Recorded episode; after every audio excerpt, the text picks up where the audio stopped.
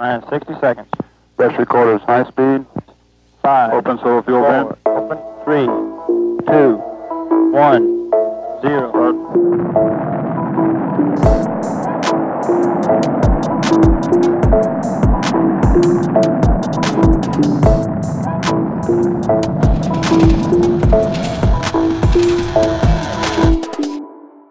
I would like to welcome you to our next episode of the podcast series Crossroad. My name is Petra Azadin.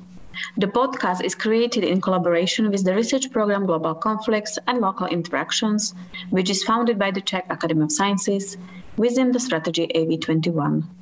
For our discussions, we invite social scientists whose research deals with burning topics and problems of our globalizing world. Today, it's my pleasure to welcome Alessandra Mezzadri. Dr. Alessandra Mezzadri is a senior lecturer in development studies at SOAS, University of London.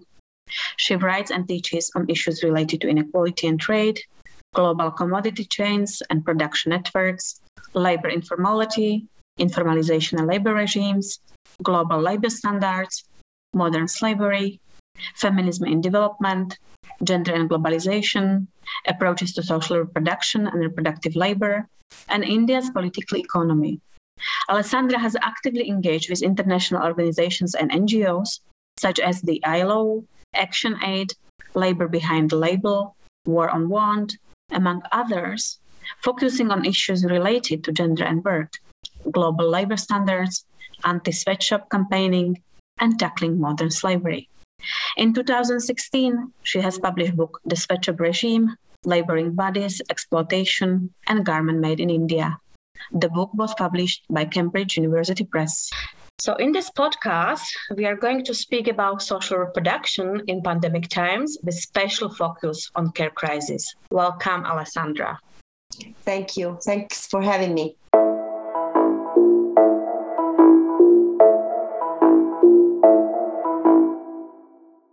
First of all, um, it would be really nice if you can explain us how we can understand social reproduction theories while speaking about pandemic crisis.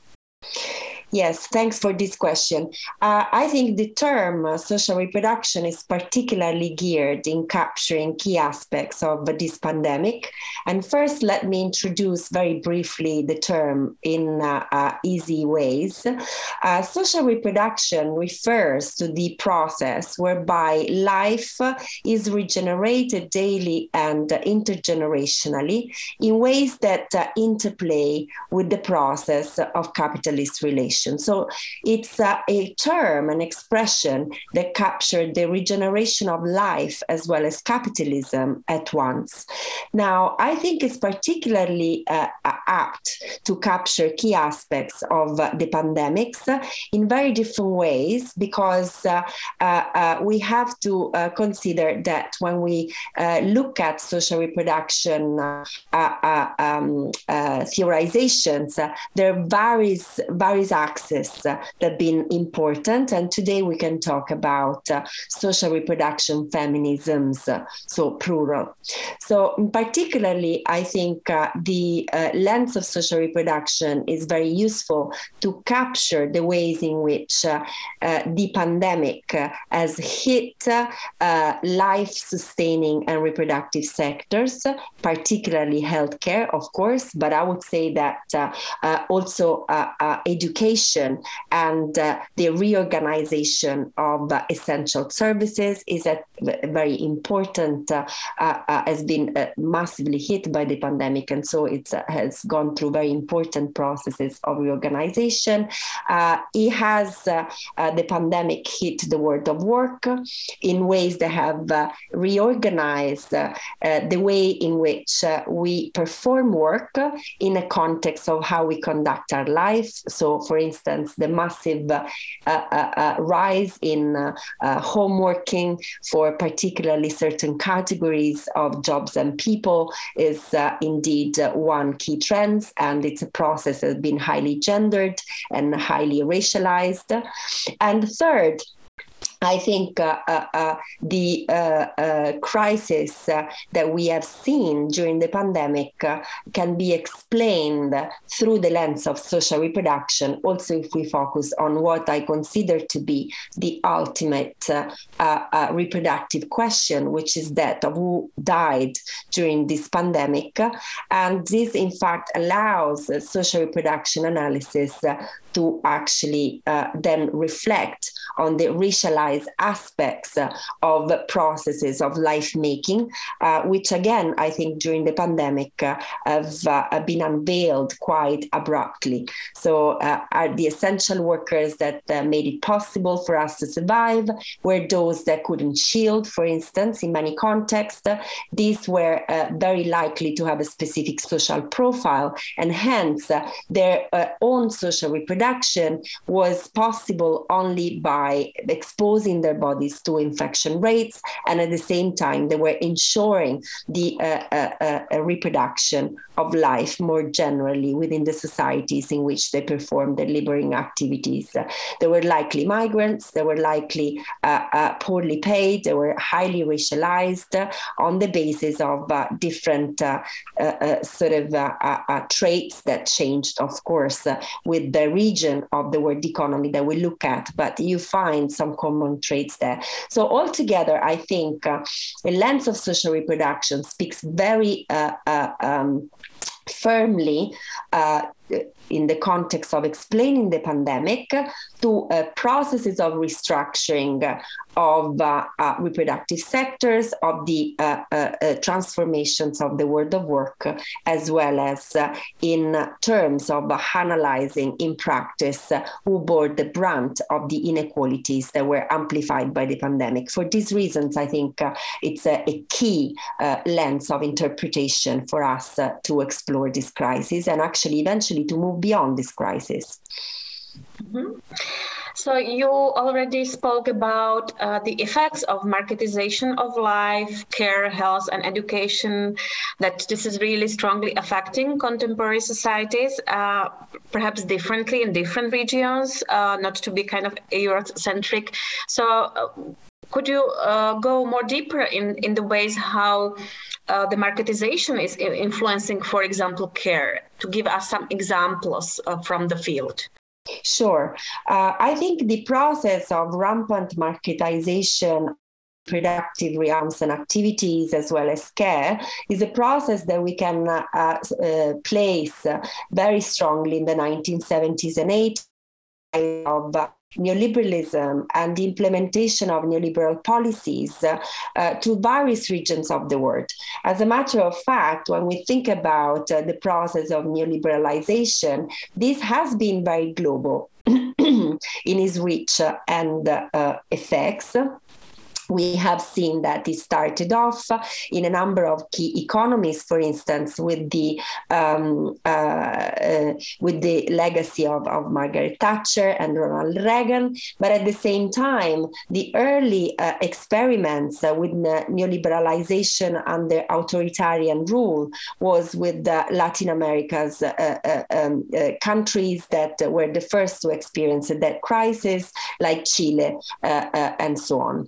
So, uh, in the global south, uh, the uh, neoliberalization was achieved through the implementation of structural adjustment programs in the very similar, in, in, in um, the same timeline where we observe these changes. In the European Union, the actual policies of austerity that were implemented by the EU in the last uh, uh, three decades, uh, and particularly accelerated with the move to the euro for a significant parts of countries within the European bloc can also be understood as a process of adjustment because it just share the same principles. Now, in this context, what has happened is um, a withdrawal of the state from welfare provisions, uh, uh, which has created uh, systematic uh, care gaps. So these care gaps uh, uh, could not then be filled if not through processes of marketization of life and care. And this has given rise to a number of new configurations through which care and care work has been redistributed and reorganized. So we have the rise of uh, uh, global care chains. We know that all too well, through which we had the decentralization of uh, domestic and care activities to often other women's, but often migrant women in a number of countries. Of course, these configurations change with the regions, but I would say that that is a common threat that you find across the world economy, although you're likely to find uh, um, is the, presence of Eastern European uh, uh, migrant uh, women in parts of Western Europe, including Italy, which is where I'm from. Uh, uh, while instead, in a country like India, you will find the inflows of Nepali women, and um, you will find also a reliance on low caste. Uh, uh, women workers. At the same time, these uh, global care chains have not only reconfigured the um, the uh, uh, uh, private ways in which care is organized, but have been massively uh, uh, incorporated into reproductive sectors themselves. So, for instance, if you look at healthcare and what happened since the 1980s, you had either processes of rampant privatization with reference to some countries, for instance, you can refer to Peru, or you can have instead the uh, slowly end entry, the slow entry of uh, um, private private uh, public private partnerships uh, uh, whereby you do have uh, the de facto privatization of certain aspects of healthcare even in contexts which are characterized by public provisions. Now this has meant that even in the context of these key life sustaining sectors you had the sort of rise and development of global care chains, which have systematically banked on migrant, gendered, uh, and racialized uh, labor to then uh, sort of offer these uh, services, which are often privatized in nature or outsourced. I'm referring to cleaning, I'm referring to uh, nursing services of certain types, uh, and so on and so forth.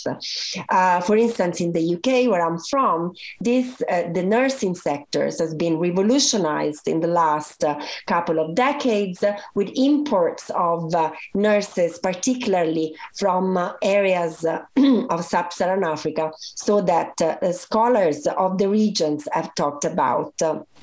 Uh, processes of uh, uh, reproductive surplus extraction affecting that region.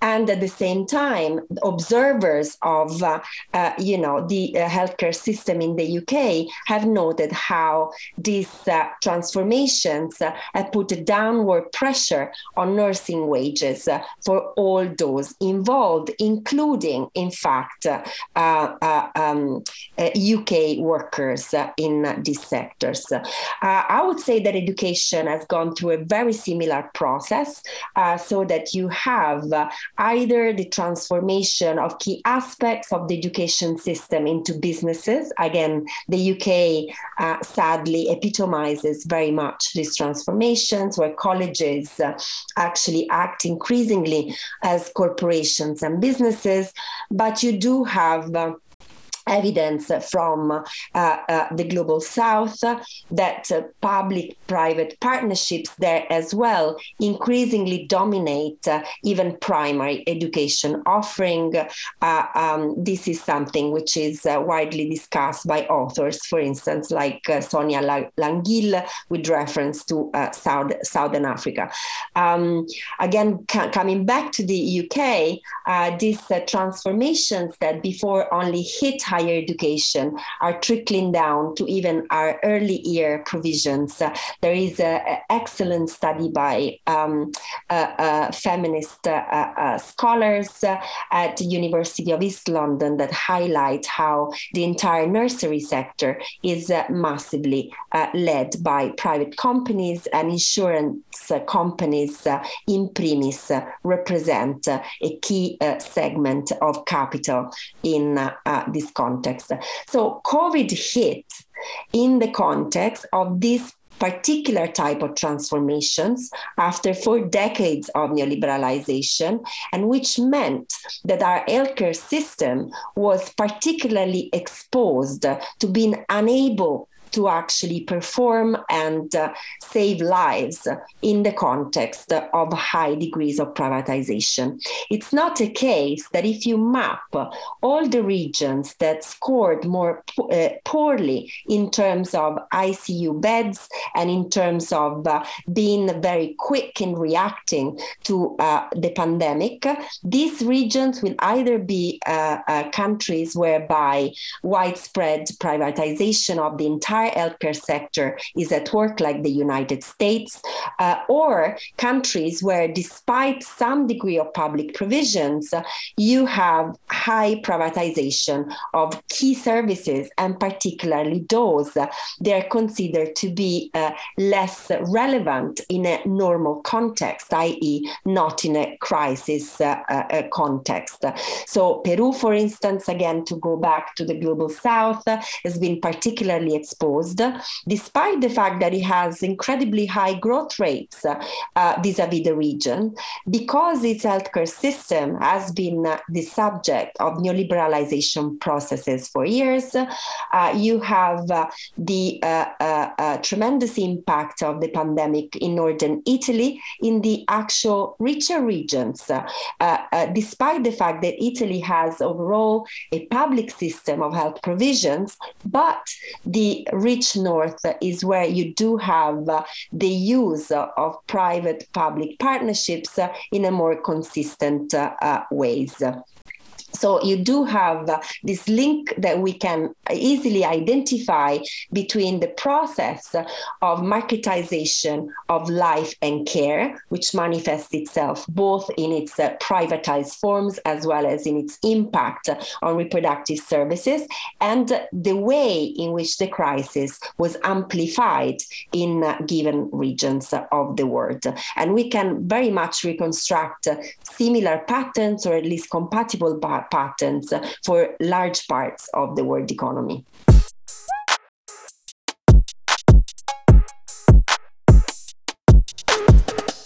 Uh, you already mentioned that uh, recent developments in response to the COVID 19 pandemic have highlighted the deficit of care and social inequalities also within the EU uh, that are linked to the provision of care. Closing the borders are at the beginning of pandemic has highlighted the fact that the care system in many European countries depends on cheap labor and the exploitation and abuse, uh, sometimes even of care workers' mobility.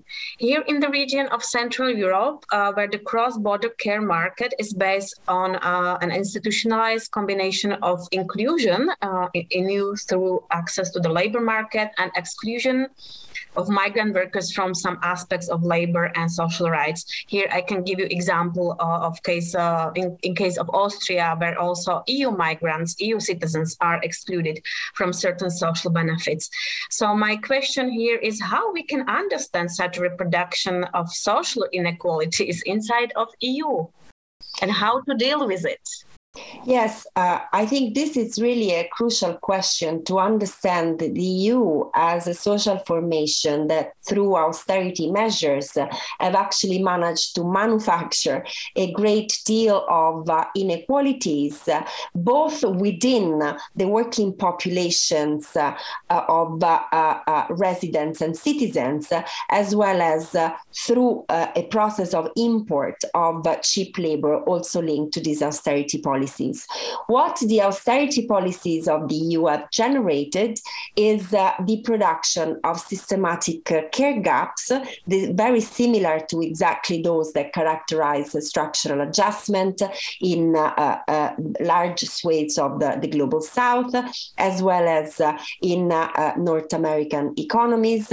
And the, this, the creation of these gaps has been socialized in different ways, but has, magnified uh, inequalities within each blocks in ways that have drawn on uh, uh, uh, sort of differences uh, and uh, gaps already present in specific economies, while at the same time manufacturing new ones through processes of labor imports in specific sectors.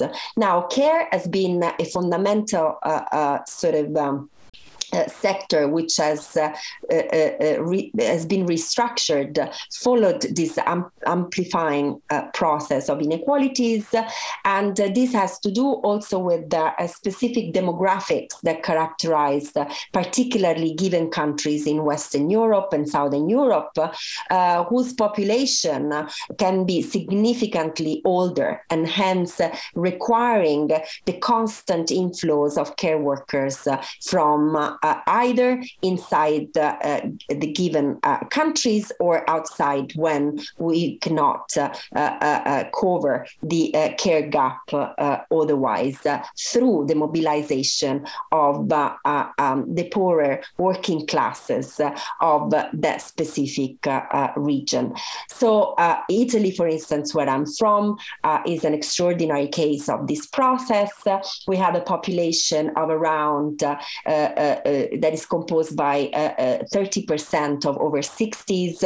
And so, of course, uh, this aging population matched with low fertility rates uh, and the withdrawal of the state from welfare provisions has meant the privatization of care, of these care gaps and the internalization of the care question by families, which has been then sort of uh, um, supported by the state through uh, uh, the process of uh, uh welcoming into inverted commas uh, uh, huge amounts of migrant workers that had to perform care work of different types. the literature indicates very well what is the extraordinary poor working conditions in which many of these migrants actually live and um, Although, of course, uh, unlike other regions of the world, like for instance the Gulf or part of the Middle East, where the, where, where the uh, issues of privatization of care has received a lot of attention, also due to the abuses uh, of the kafala system, which have been recently exposed, for instance, uh, uh, as we approach the World Cup that will be held in Qatar. I would say that the process of privatization that's gone on in many European countries, and I've seen the inflows of European migrants uh, for care work, and particularly, of course, uh, uh, Eastern European women, is comparable by all means. If you consider that we generally talk about um, um, a, a, situation whereby migrants will live exactly in the same families um, where they perform the laboring activities.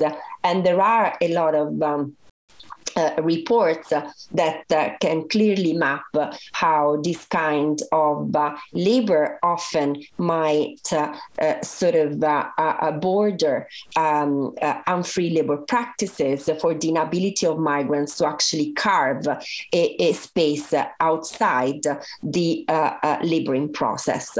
So I think this is very much um, placing the EU uh, uh, on par with the uh, uh type of uh, production of care gaps and the resolution of the, these gaps that we have seen following structural adjustment and austerity elsewhere. Thank you very much for such wonderful and detailed critical reflection of, of the life we live uh, and, and the care uh, during the pandemic times. But I'm just wondering uh, are there any concrete feminist solutions uh, on, uh, we even may say global solution on this crisis of care, how we can contribute to, to solve this huge crisis we are experiencing almost everywhere?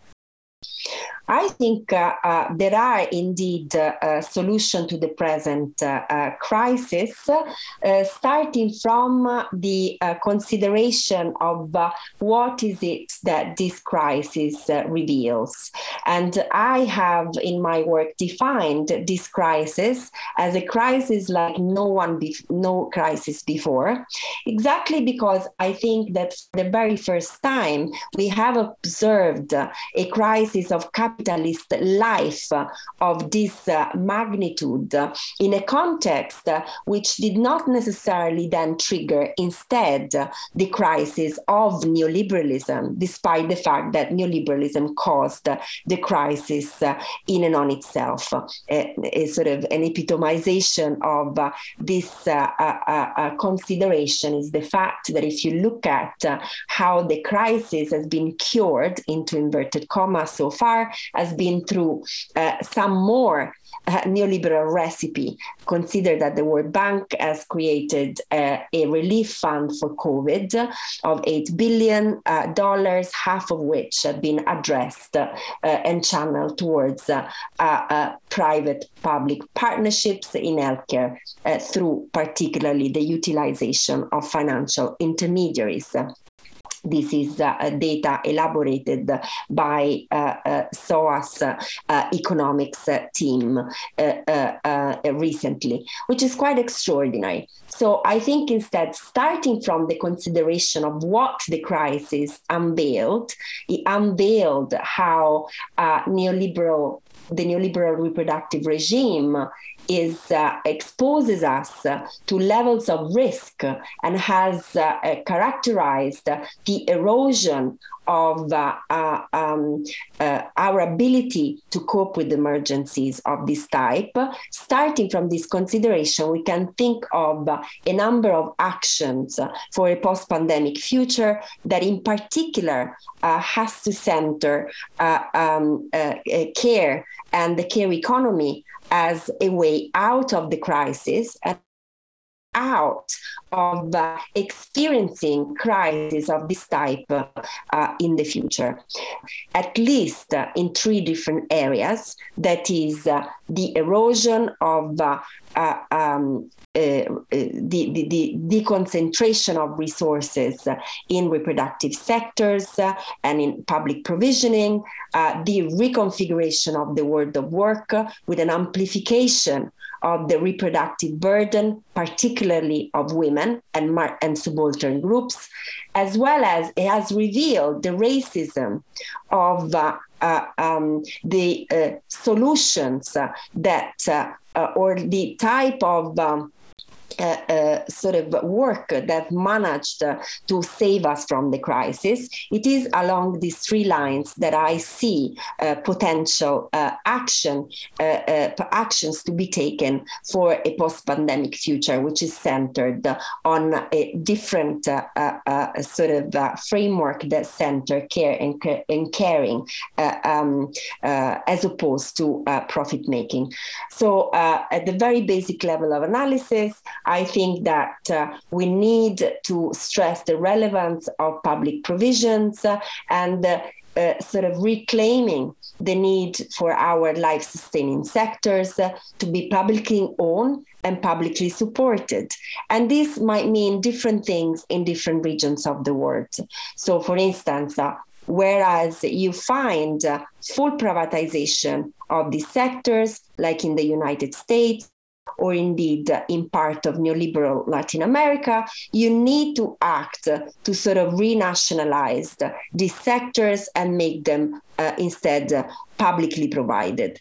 But also in those regions where these sectors are already based on public provisions, we need to stop the processes of invisible privatizations, which are anyway creeping in. They've been creeping in for a very long time, and they have eroded the ability of these sectors to actually uh, cater for the people that they are supposed to uh, instead uh, support.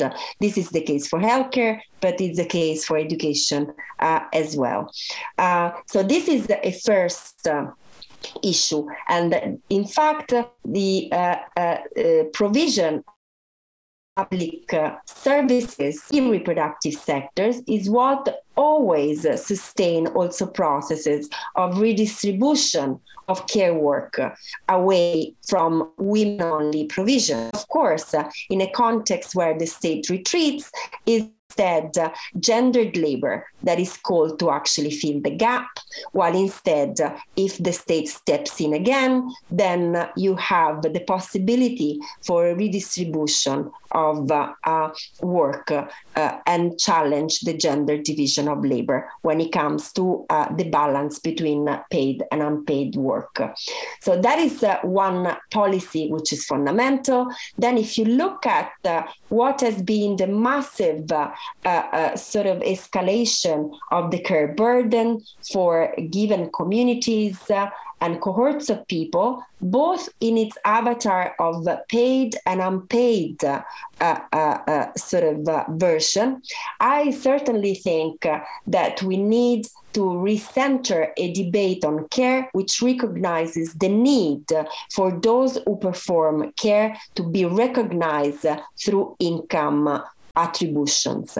Now, in the 1970s, uh, these considerations pushed uh, uh, uh, uh activist uh, feminist scholars like Maria Rosa Dalla Costa, Silvia Federici, Selma James, between the UK, Italy, and the US to call for wages for housework. Very similar debate were taking place in India, by the way, through the work of Rohini Hensman and many other feminists, which also stressed the key uh, productive nature of uh, unpaid labor performed by women. So I think. Uh, while this uh, uh, call was uh, uh far too early dismissed by left wing uh, uh, parties across Europe back then, I think this is coming back to demand us a reconsideration. So I do think that as long as, uh, uh, together with measures uh, of basic income, which in fact are widely discussed uh, uh, by a number of governments to deal with the more short-term effect of the crisis, we need instead to reflect on the possibility for the longer term to uh, sort of consider the possibility of um, experimenting with care incomes for specific communities because this would, uh, uh, in a sense, ameliorate the care gaps while at the same time uh, sort of uh, uh, recognizing the work performed